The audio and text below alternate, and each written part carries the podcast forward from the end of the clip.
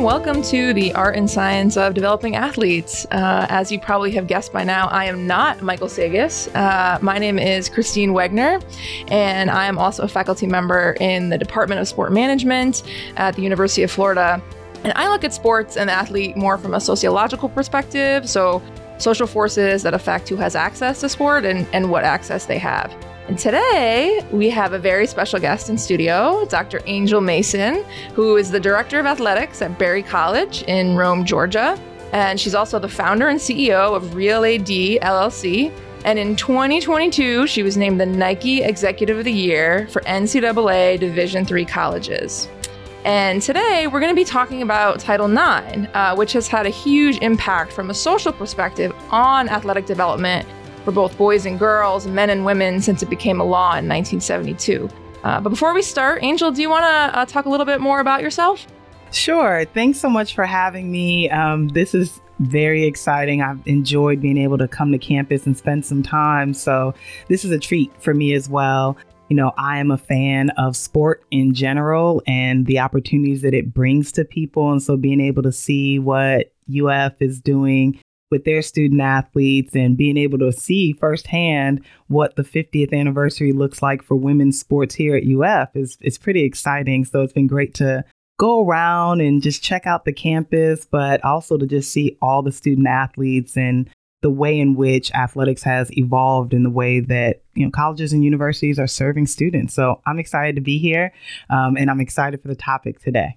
Awesome. So I, I really want to frame this conversation uh, around Title IX from the inside out. I want to get your perspective on it starting from the personal and then really fanning out to talk about the athlete level uh, and the institutional level, and then even thinking beyond sport. And, you know, you and I, we're the first generation that grew up with Title IX. Sorry to age us to our audience and listeners, but we're really in the first cohort of, of athletes who really had access to at least some sport from an early age. We didn't always have a choice in what we participated in, but uh, we had that access. And you and I both played basketball growing up. That's how we know each other.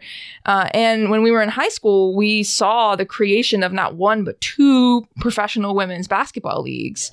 Uh, so first and foremost, Title IX is, is personal for, for girls and women and, and for you and I especially. Uh, how would you describe the impact that Title IX has had on your own development as an athlete? Yeah, I mean, honestly, I don't know life without athletics, right? I don't know life without sport activity.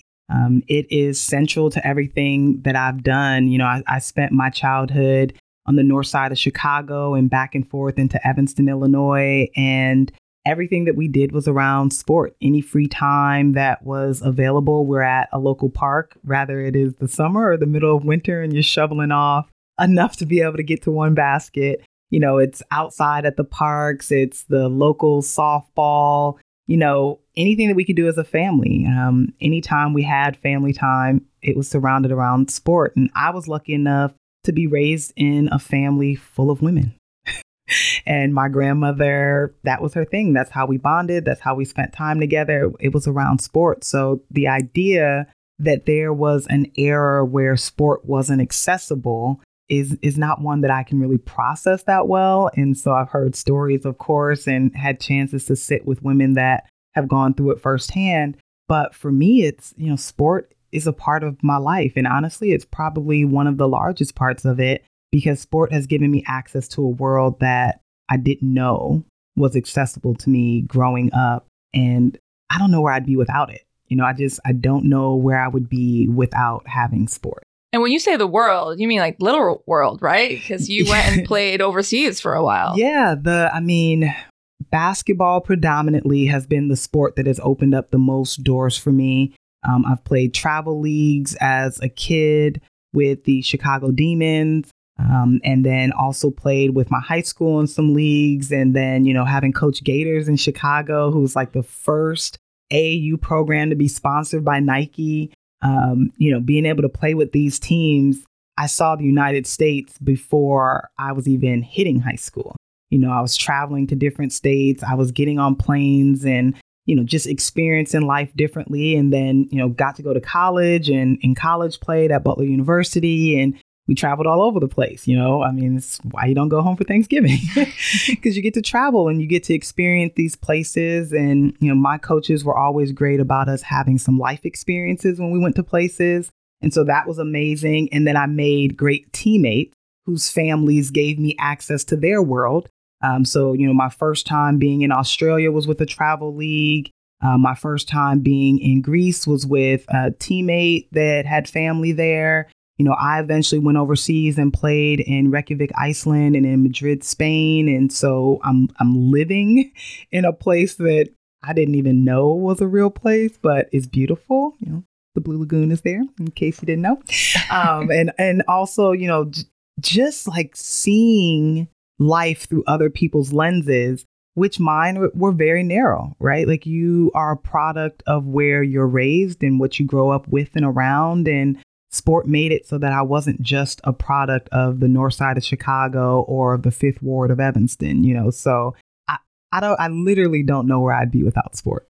Same. it, eh, would you say that that experience with sport is what made you want to go work in sport, go into coaching and administration? You know, honestly, I so when I graduated, um, I started out like working in consulting. It's what I went to school for, and you know, I was like, this is what I'm going to do, and I'm going to make great money, and you know, all of that was true. Um, but I, I hated the job, and it is one where you're predominantly alone and evaluating other people, and then really making decisions without having more than about two hours max with any one person. And so when I went back to my alma mater and, and talked to some people that have been influential in my life. Um, my senior associate, John Hind, Miss Alfreda Golf, that was at the conference office. And I'm like, I really don't know what I want to do. We did all of these tests, all this stuff. And they're like, you should get into athletic. And I'm like, oh, I could, yeah, I could coach basketball. And literally, they're like, you should get into administration. I'm like, no, like, what do you guys even do? You basically show up to my games. Like, I don't want to do that. I don't want to just show up to these games. I'm sure your your perspective is a little different now. Just a smidge different at this point, but I thought I was going to be a coach. I figured, all right, fine, I'll, I'll coach. And um, it was literally the place where we met at Vassar College, where I had the Division three Ethnic Minority and Women's Internship Grant, and was at Vassar College. And it was an operations internship and coaching. And so basketball was the sport. And I thought that's going to be my segue into coaching. And, and honestly, it was. You know, I, I got to take over as the head coach there, went back to my alma mater underneath my head coach as an assistant. And it was at my alma mater where I love Butler University. Love it. Um, there's no place in the world to play basketball like Hinkle Fieldhouse. You know, I love that place. I loved my head coach. Beth Couture is is one in a million, nobody better and I felt like I was missing something. You know, the the young women that were on that team, I got to pour into them, but every year I was going to have about 15 young women that I could pour into. When I was at Vassar, I had hundreds of student athletes, young men and young women that I got to pour into. They got to see me as a part of their team, that we got to build what leadership meant together. And that's when I made the decision that I'm not a career coach. I need to be in administration. And here we are. And, and here we are. so I think that's a that's a pretty good segue actually right to your life as an administrator. You were an associated AD for uh, many years, and and now you're the director of athletics. You're sitting mm-hmm. in the chair, yeah. right, uh, at Berry College, um, and and you see Title IX now from a very different perspective, right? You see it as an administrator. So, mm-hmm. you know, seeing where Title IX is now, many, many years. I'm not going to say how many after we have come up with it. Uh, but uh, what what benefits do you see that Title IX still gives to your athletes, and and what challenges? Yeah, you know, I think the the biggest benefit that Title IX still has is access. Right. I think we've we've hit this point where we just we don't know what it's like to be without. And and we're in an era where access doesn't seem as if it's something we could not have. And so I think that's still the largest impact that it's had. You know, it is the access to education, the access to sport, um, you know, the access to coaches, right? Like pre Title IX, you, have access to coaches. Most of our stuff was recreational, right? And so Yes, we still have recreational sport in, in college and in universities, but you have access to varsity sports, to professional coaches, to support services that unheard of prior to, you know. And so I think the biggest thing that we still have that we don't understand how much of an advantage it is currently is the access. That's by far the biggest, the biggest advantage. And then the other part of it is, my goodness, look at how many young women are now aspiring to be collegiate athletes. It is a part of what they're planning to do. It's a part of where they want to be. And on the flip side of that, you are seeing young men seeing women as people that can be their coaches. They can be their administrators. They can be their athletic trainers, right? We're not just academic advisors and we're not just compliance people, right? We are in the trenches where the officials that you're seeing on the sidelines, we're running your statistics, we're doing your play by play. You're coming to us for advice. We're mentoring and advising.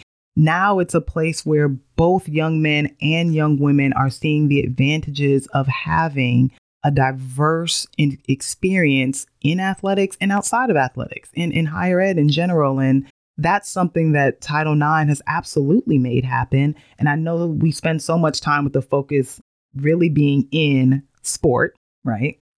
Everybody, I mean, I still know people who think Title IX was put into place for athletics. And I'm like, that's absolutely incorrect. But we see it in sport, but now we're also seeing how sport continues to build out the way that we perceive women in access and leadership and so on and so on and so on. And I think the biggest part that I'm proud to see is when I look at young men who are seeking out women first for advice or for mentorship, or when I do a search and I ask student athletes, you know, what are some of the traits or attributes that you're looking for in your next head coach? And I'm not having to tell them that traits and attributes aren't genderized, they just are. So when you tell me and, and throw those pronouns in there, you've already decided what the next coach should be. And, and we're starting to get into this place now where I'm not even having to have that conversation anymore. So I, I'm proud of those things that Title IX is doing. And some of it is just happening and we're not noticing it because we don't really see ourselves without access anymore.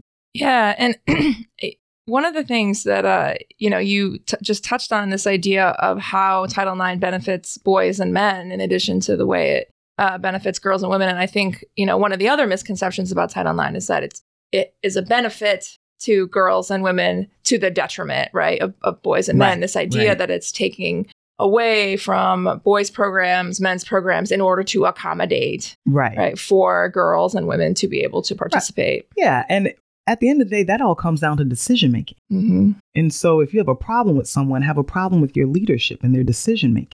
There's no part of Title IX that says you have to take anything away from young men. What it says is that you have to provide access as well, equitably, to young women. That's it. So if you're choosing to remove something from men because of that, that's a choice. That's a leadership decision that's being made. That's not Title IX making that decision right? So we're confusing where decisions are being made at, and that is not one that Title IX is making. The people sitting in the chair and those other chairs are deciding that, you know what, I don't want to invest these extra resources in this area. So we're just going to remove those resources from here and put them over there, and we can check the box, right? What part of what we do is meant to just check a box? The most unsuccessful individuals are people that just check boxes right? So we didn't, this wasn't created to check a box. You know, that's a choice that leadership is making. Mm-hmm. Absolutely. What would you say to someone who, you know, you talk a lot about access. What would you say to someone who says, well, if Title IX has done all these things, then why do we still need it? Oh, why do we still need it? Because if we don't actually learn from history, then we revert right back to it. Title IX was put into place because we did not want to provide access because we wanted to prioritize and we wanted to prioritize based on social norms that we had put in place, based on the places that we thought women and others should have in our society. And so, if we remove the accountability of doing what we should do, then we will most likely resort back to it, right? Like we will most likely resort back to it because people do what they're comfortable with. It's the same reason why we struggle so much of having conversations around difficult topics, such as Title IX, race, gender, ethnicity, right? We don't want to talk about those things. We want the tough things to just be behind the curtain and we want everything to be pretty. And life isn't pretty, right? Challenges are what make us who we're going to be. And that's why people love athletes when it comes to going into career field because athletes grow resilience. They learn how to fail and bounce back. They know how to create goals. They learn how to be a part of a team and strive towards something. You remove something that is holding people accountable, the root of parenthood, the root of management, accountability. You remove that level of accountability, and we are almost guaranteeing ourselves to backslide. Yeah, it's a shame that Title IX, for all the the benefits that it's provided, it hasn't. For some people, it hasn't changed hearts and minds about where the resources should be allocated. A- absolutely not. You know, um, of a, a, a mentor that has frequently said, and anytime he says it, I'm like, I get it, I get it, I get it. But he's like, you know, you can't legislate morale, right? Like, right. You can't legislate that. But you can put some things in place to be able to try and have a level of accountability or some control mechanisms to not do harm. And that that's really the purpose here. We're attempting to not do harm based on gender. Yeah. So would you say that that's one of the biggest challenges that you still see uh, around Title IX, or are there others that you see as well? Well, I would say the the largest challenge that I see is people's overall lack of understanding. It, it it's a lack of understanding, and I think it's a lack of understanding because of all of these misconceptions about what the focus of Title IX is. Um, I think we spend a great deal of time shaking one hand about athletics, athletics, athletics, just so that we're not paying attention to the fact that, hey, before this, like women didn't even have access to education, not just higher education, right? Like, did not have access mm-hmm. to education in some places. But then these are the people that we believe, oh, they still could lead, they could still do all this. Well, well, how? When you're saying that they're not even worthy of education, right? So I think that that is the biggest hurdle right now still um, and I think some of the other hurdles is as we start addressing other aspects of Title IX, there's a great deal of confusion because when you say Title IX, people think sport, good, bad, or indifferent. Unless you are in higher ed or in a realm where they really talk about it deeply, they think sport. So when additional legislation is coming around around sexual assault and being having these different requirements of training and mandated reporting and all these things, people are like, okay, okay, what is that? why are we doing this now? And it's like, well, it's not doing it now. You should have should have been doing this, right? You should have been mm-hmm. doing this a long time ago. We just now have different checks and balances that people are are being held accountable to. But it's one of those things where if you don't continue to address it, it takes on kind of this life of its own, and people rewrite the narrative over and over and over and over again. That is not true. Yeah. Have you noticed any misconceptions even within sport around what Title IX is supposed to do versus what it does? Well, yeah, because uh, the the language is, you know, we're here to. It's supposed to be equitable, right? For all of my academics out there, there's a difference between equitable and equal, right? And so when you start looking at equitable, how are you defining equitable? You know, and not all things are the same, obviously, um, but how you define equity within your program that still comes down to leadership decision. There's some parameters around that, but it's not dollar for dollar, right? Um, just because you build this facility doesn't mean you have to build that facility, right? We go back to access. We build a football stadium, it's a football stadium, but that is also where track and field takes place. That is also where graduation is. That is also where clubs and activities do ultimate frisbee tournaments. That is also and on and on and on and on, right? So is it a football facility or not?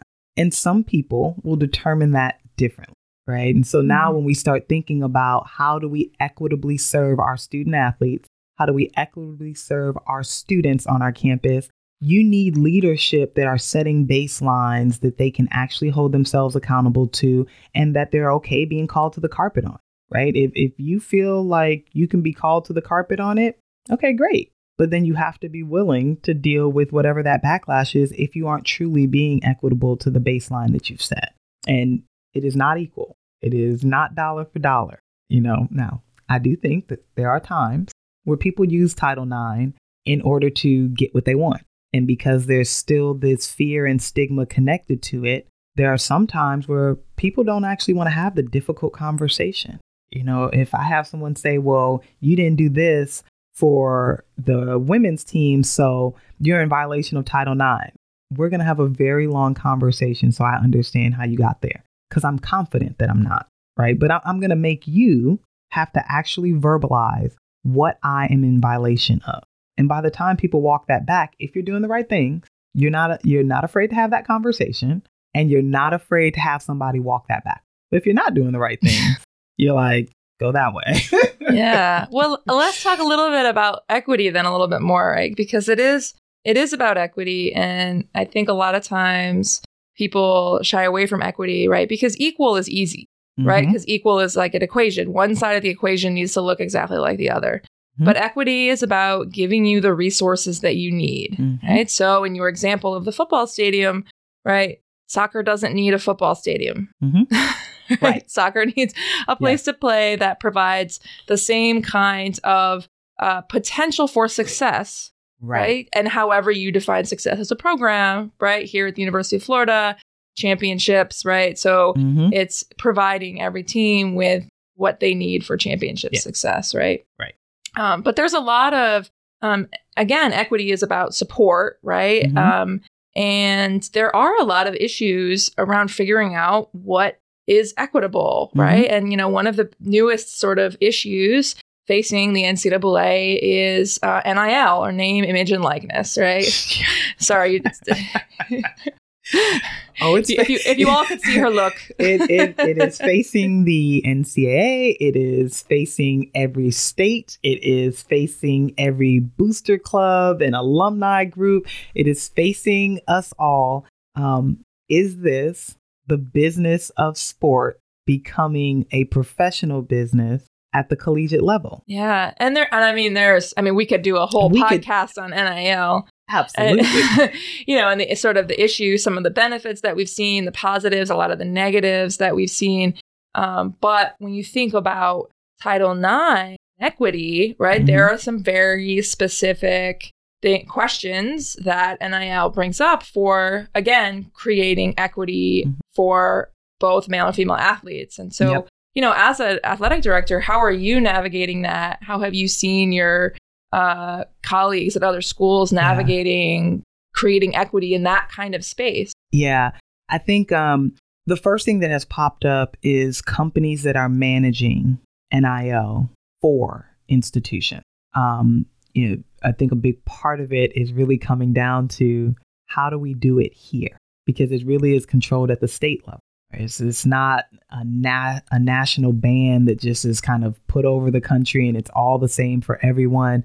You know, it's not. You have to kind of look at how your state functions and the parameters within that. And then, of course, you're going to have big time NIL deals and then you're going to have small NIL deals.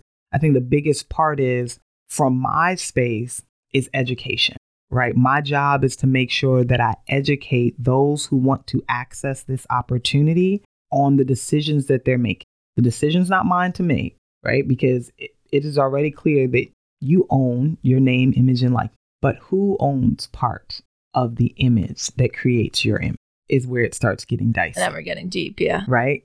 Colleges and universities, right? Before any of the current student athletes show up to UF, was UF UF before they came? So then when they show up, they may be an incredible UF student athlete but would they be that same athlete without UF? Would they have that same visibility? Would they have mm-hmm. that that same grouping of wanting to connect? I don't know. Maybe, maybe not. But what part of your name, image, and likeness is based off of your connection to your college or university? And I think that's where it starts getting really dicey for people. Um, at least at my institution, and I would say for many Division three institutions, the most difficult part is the education for our students because they're not going up against scholarship. Mm-hmm. You know, so if I have a student that comes to me and say, you know, they've been contacted by someone who wants them to, you know, distribute some of their gear or have their face as part of their brand and it's all being done online and they're going to get this gear and, you know, a $5,000, you know, contract with them. Well, that's $5,000 cash, there's also a value to that gear that you're getting, right? Which they now have to learn about because that's not something that they they knew about beforehand. And since you're not on scholarship, that's actual income. So now how does that income affect your family contribution to what you pay to go to school? Will that income knock you out of a bracket for the grants and aids that you've been getting? So are you going to end up now having to pay more for school than you were previously? Mm-hmm. Right? Like we have to think about this differently. So from my stage, it is education. Here are the things that you need to look at. What does this do to any of your grants? What does this do to any of your scholarships if it does? What does this do to your family contribution? Are you going to be making enough to where now it is taxable income? Like, what are the things that you need to consider before you make this decision? And now, once you make the decision, it's it's yours to have to deal with on the back end. But that's more of what we're dealing with, you know, at my level um, and on my campus. But I think if we're talking more the national conversation, there's an overall lack of education, and you get really deep into the dialogue when you're trying to figure out who's on first, right? What came first, the chicken or the egg? Did UF come first, or did that exceptional student athlete come first? Yeah, it's it's tough. And then, uh, you know, when you mentioned access earlier, and this idea of like, you know, the Title IX provides access. And mm-hmm. now we think about what does access to NIL look like, right? So, you know, you mentioned the UF brand and the power of the UF brand. Is the UF brand as strong for a softball player as it is for a football player as it is for a baseball player, right? So, mm-hmm. uh, there's and, a lot of layers. Right. And it and it can't possibly be, right? Because every brand is built off of what came before. So as you look at even your younger sports at, at any institution, the younger sports normally have a weaker alumni base because they're they're all young. They're they're not making the hundreds of thousands of dollars yet, right? They normally have a weaker alumni base, but they also haven't found like long standing success yet.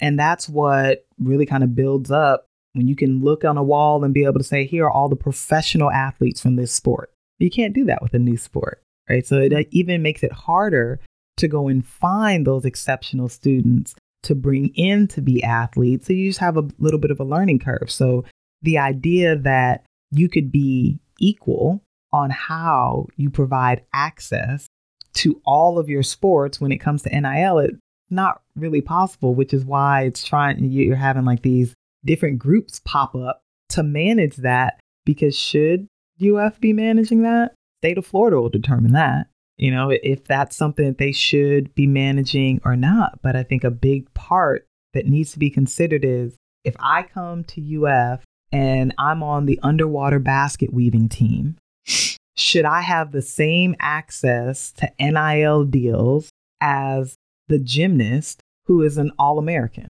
Regardless of gender, I would say the answer is probably no. Right. But how UF decides to manage that and the parameters the state of Florida puts them under is a dicey deal for them to have to figure out. Yeah, yeah, and I think I think part of the problem is that it's everything is still kind of unfolding and unraveling, and so you don't really know what's coming next or what the next year is going to look like or how you know how people are going to use yeah, this and yeah it's so. it's still so it, it's up in the air you know so much of it is up in the air um, and then there's so much coming at you so quickly you know there's not a day that i don't open my inbox where someone's not telling me about their business on how they can help us manage nil for our student well i don't really need you to manage nil for me because that's not like I'm not in the weeds of doing that currently. If we decide to go that direction, it's going to be a full college decision to go that direction. Outside of that, my laws state that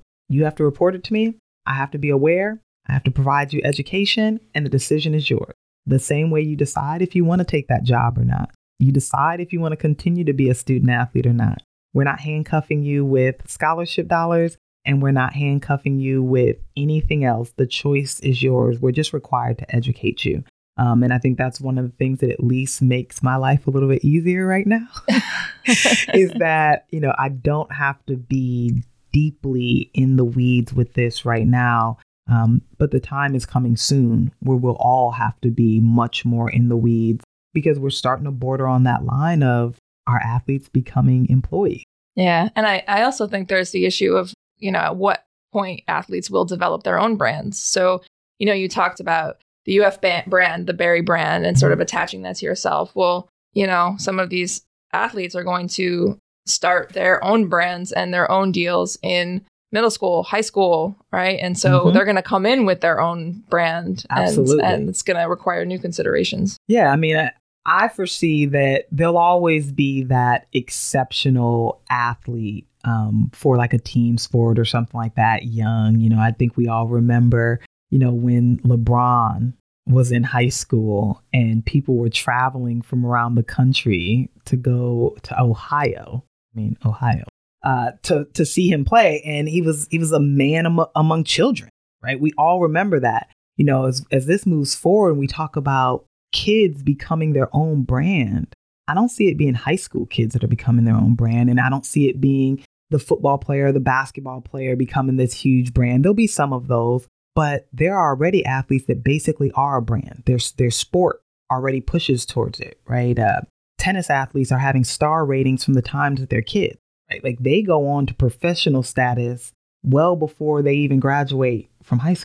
Right? When you start looking at those type of individualized specialty athletes, they their sport is building a brand for them before they even know you know what a brand is or how to identify that and the way that they function on social media now yeah they're all creating their own brand it just turns out is, is it going to be a brand that you can monetize in a way that someone else would want to be connected to right? Is Nike going to want to be connected to you and what your brand is prior to you coming and being a UF student athlete or, or whatever the place may be? And do you think something like that would help uh, girls and women in, in, the, in a similar way that maybe like Title IX has? Or do you think it would it'll complicate things even further? Oh, it, it's going to have continued complications. it, it absolutely is. Um, good, bad, or indifferent, men's sports in the United States are still more heavily watched and supported um, than than women's sports are. Um, I don't love it, uh, but it it just is at this point, and I think we're doing some good things to try and push and challenge groups and making sure that we're holding ourselves accountable. You know, we we remember a couple of uh, years ago when the imagery went up about the NCAA women's basketball tournament accommodations and meals and uh, I guess we'll call it uh, weight room facility. and and then what you're seeing on the men's side. And now look, being in the business, I understand. There's sometimes you'll go to some places, some locations, and they just don't have all of the same stuff. That's one thing. Um, but it's another thing to be oblivious of that beforehand. And you may have to make some different decisions as management and leadership when you think about how you equitably put on championship. Yeah, I think I think that example actually the the NCAA Mar- the March Madness or what is now March Madness for both men and women, but mm-hmm. uh, I think that that was a super really good example of how it wasn't equal, but it was also very clear to people that it also wasn't equitable. Correct, right? I it's not always going to be equal, right? And maybe maybe the facilities were the same size. Maybe they had all the equipment that the women needed for their weight room facility. And maybe there was different equipment in the men's facility. But if you told me that of the teams that were there, 95% of them only used Nautilus style equipment in season for their women's programs. And on the men's side, they were only using powerlifting equipment. And that's what the weight rooms look like. Okay, it is equitable for what those programs need to compete at the highest level and on the largest stage, which this is for NCAA sports, right? Got it. But equal nor equitable was a part of that conversation. And maybe it was the city that they were in, the hotel that they chose. Maybe it was COVID. Maybe it was UPS. I don't know. But I just know that it was absolutely not equitable. I think I think I think it was your answer earlier, which was decision making. hey, when you want to be in those chairs, you got to be accountable to the decisions you make. That's right. That's right. Um, but I did want to talk a little bit more about equity in this space because when we talk about resources, right? One of the things that we are talking about is human resources, Mm-hmm. right? And we know that, uh, you know, athletes, uh, uh, students, right? Any anyone learning in the space like learns better, performs better when they have uh, people who look like them in leadership roles, people they can identify with. Mm. And uh, you mentioned earlier that there has been this shift. There are more women in administrative roles. There are more women in in coaching roles, right? But if you look at the statistics, it's still right. It's it's we're we're seeing you know more men coaching women's teams than we ever had before, and and and we're not seeing the same kind of transition from women coaching men's teams. Mhm. Um, and so, what challenges, I guess, as a director of athletics and as someone really embedded, you know, with the NCAA, like what what challenges do you still see in terms of providing that kind of equity for our student for our, your college athletes? Yeah, um, I'd say a big part is we have to get into the space where, especially women, see this as a career journey. Um, I think it was a it was a passion project early on, pre Title IX for sure. Um, I think a lot of people stayed with it for their overall love of the sport um, and wanting to be there and, and wanting to help mold young women. And then when it became heavily monetized, came down to who was already in the seat um, and who you knew. And the people that you knew tend to look like the people that were in the seat making the decision, right? And now, then we go very, very far down that line. And we've spent the last however many years trying to turn the tide a little bit. So every time you look up, we're still having a bunch of firsts. Um, and it, it seems a little crazy that we would still be having all these firsts, but we are because you're in the midst of turning the tide, right? Um, I think we're doing better than we have been because students are the ones holding us accountable. And like, rather we like to admit it or not, I only have a job because there are young people who want to be collegiate student athletes and they're choosing to do that because Berry College offers it. If there were no student athletes to serve, there's no reason for me to be present, right? So I think we're we're getting to this place where students are holding us accountable on a level we have not seen before. And so it's forcing decision makers to say, okay, what's next for us? What's right for us? Where do we want to go next? And as we do that, there's a responsibility for the people that are the first. And we don't have to like it. You know, the women and men that fought to get Title IX passed didn't like it, but it had to be done in order for them to be able to change the trajectory of access for women. And so for people that are first, there's a responsibility there. There there just is. I do believe that people being able to see individuals that look like them in place of leadership is helpful. Um, I think that it allows them to believe that they can do, if not that same exact thing, something that pulls the same traits in them doing it someplace else, right? Seeing women in leadership shows other young women that they can lead in whatever their trade is, in whatever their line of business. If they want to be an entrepreneur themselves, they know that they can lead and manage people like them and people that are not like them. Um, it minorities in the same token, right? If we don't have minorities in leadership, will young minorities believe that they could be in those spaces? Some people would say yes. I would say no, right? The majority will not. There will always be trailblazers, right? You're always going to have that that diamond, which is incredible and you love it, right? It's the story that you hold on to, but that's not the norm, right? And so until we begin to change the norm a bit, yeah, we we're gonna have to make some tough decisions. We're gonna have to put some people in some places that are uncomfortable.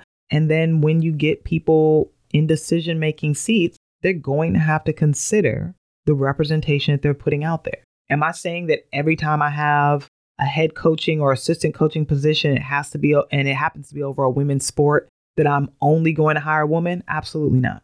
I'm going to hire the best person to be able to serve my student athletes based on the program that I have at the time.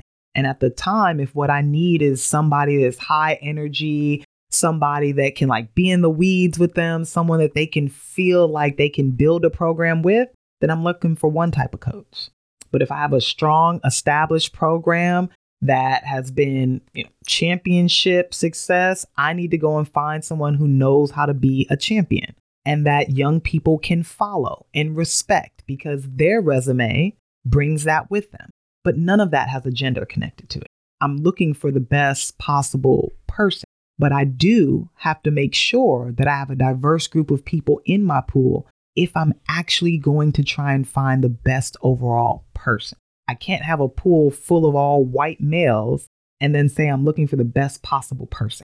Well, you only have one type of person in the pool. Yeah, and I think that really goes back to the, the what we were talking about at the beginning with access, right? Mm-hmm. Is is if these people are not in front of you, if these people are not in in your network, if you don't know who these people are, if you're not looking, if they're not in your consideration set, then yeah, there's you, no chance. Yeah, you have to go find them. You know, um, a couple of years ago, we had a, a we were thinking about going into a search, and, and we had some other things that took place. But I actually went to a national convention for the sport that sports national convention to meet people and to figure out where folks were, what type of schools they were at, what type of positions they were in, because there are certain sports that are not highly accessible to ethnic minorities. You just don't see a lot of them competing in it. You don't see it in a lot of communities that happen to be predominantly um, diverse in, in, in that way. You don't see the sport. Um, and so there's going to be few and far between. So that's the other part of equity. I don't expect to see the same amount of ethnic minorities apply for a job or for me to even have access to for a swim and dive position as I would for a basketball or a track and field or a football position, right? Those are sports that actually are highly populated with ethnic minorities, right? And so that's a part of the consideration as well. So if I have let's just say out of out of 50 applicants in a swim and dive position, I have three ethnic minorities, I'm winning. For that sport, I'm winning. But if that's a men's or women's basketball search and I only have three ethnic minorities, I'm like, well, we're not moving forward with this search yet. We got to do some more recruiting. We got to, you know, hit some more groups. You got to call your network a little more and see who's out there before we can move forward with it. So it also depends on the sport. It's it's not all the same. It's not possible to be equal. Yeah. Well, and again, I think uh, like that comes back to what we were talking about at the very beginning, right? With this idea of youth access, right? And that, you know, some uh, groups, you know, some sports are more expensive than others. Some uh, sports are more welcoming and inclusive than others. Um, and uh, that that starts there, right? You're not yeah. you're not typically going to have people who didn't play the sport just say, "Hey, I'm gonna I'm going to go become a swim and dive coach, right? So right. So that really when you talk about that path, right? That path, that career path, mm-hmm. it really has to start with participation too. Right. It it has to start with some amount of access and participation. You know, you look at community. How many communities have swimming pools? How many mm-hmm. kids mm-hmm. get to high school and don't know how to swim or don't even have a pool at their high school to take a class to learn how, right? Like it is access If you don't have access to the thing, how do you learn it? You know, I, I have a I have a lacrosse team, both men's and women's. And people are like, yeah, lacrosse in the South? Like there aren't very many teams down here. Yeah, there aren't that that many teams, but there aren't very many communities that have lacrosse in junior high or high school, right? So, and it is a pricey sport, right? I also have equestrian. People aren't just rolling around picking up horses learning how to ride and running out there to go compete around the country, right? It is a sport where you you have to have a different type of resources or you have to have some community resource that allows access to individuals regardless of their ability to have the financial resources to be a part of it. Right? So it the access is the biggest part. Yeah. Absolutely. And that's a whole other podcast, I think. you want to come back next week? hey, you know what? if, if, the flights are better, absolutely.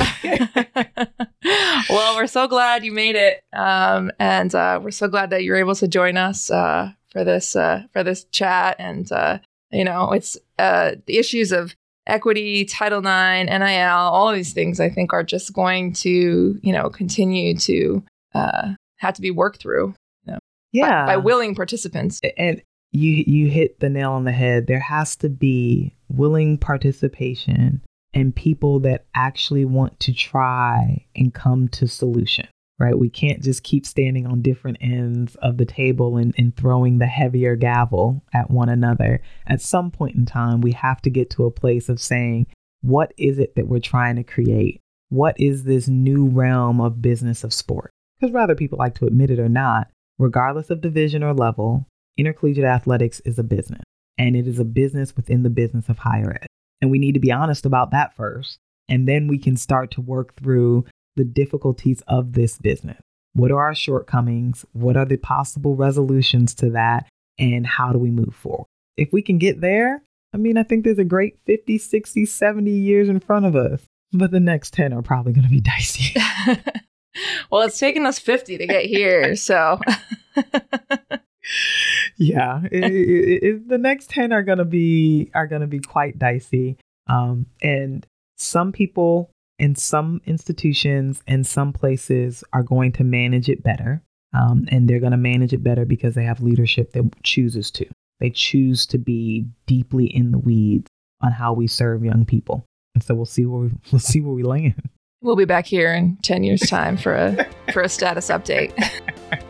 we'll meet. We will meet here. yeah, we will meet here. Well, thanks so much to all of our listeners who who uh, stuck around, and uh, uh, we'll see who's uh, who's on next week. Mike Sagas might be back. I don't know, but uh, we'll be off uh, try to meet people where they are. awesome. Thanks so much for having me.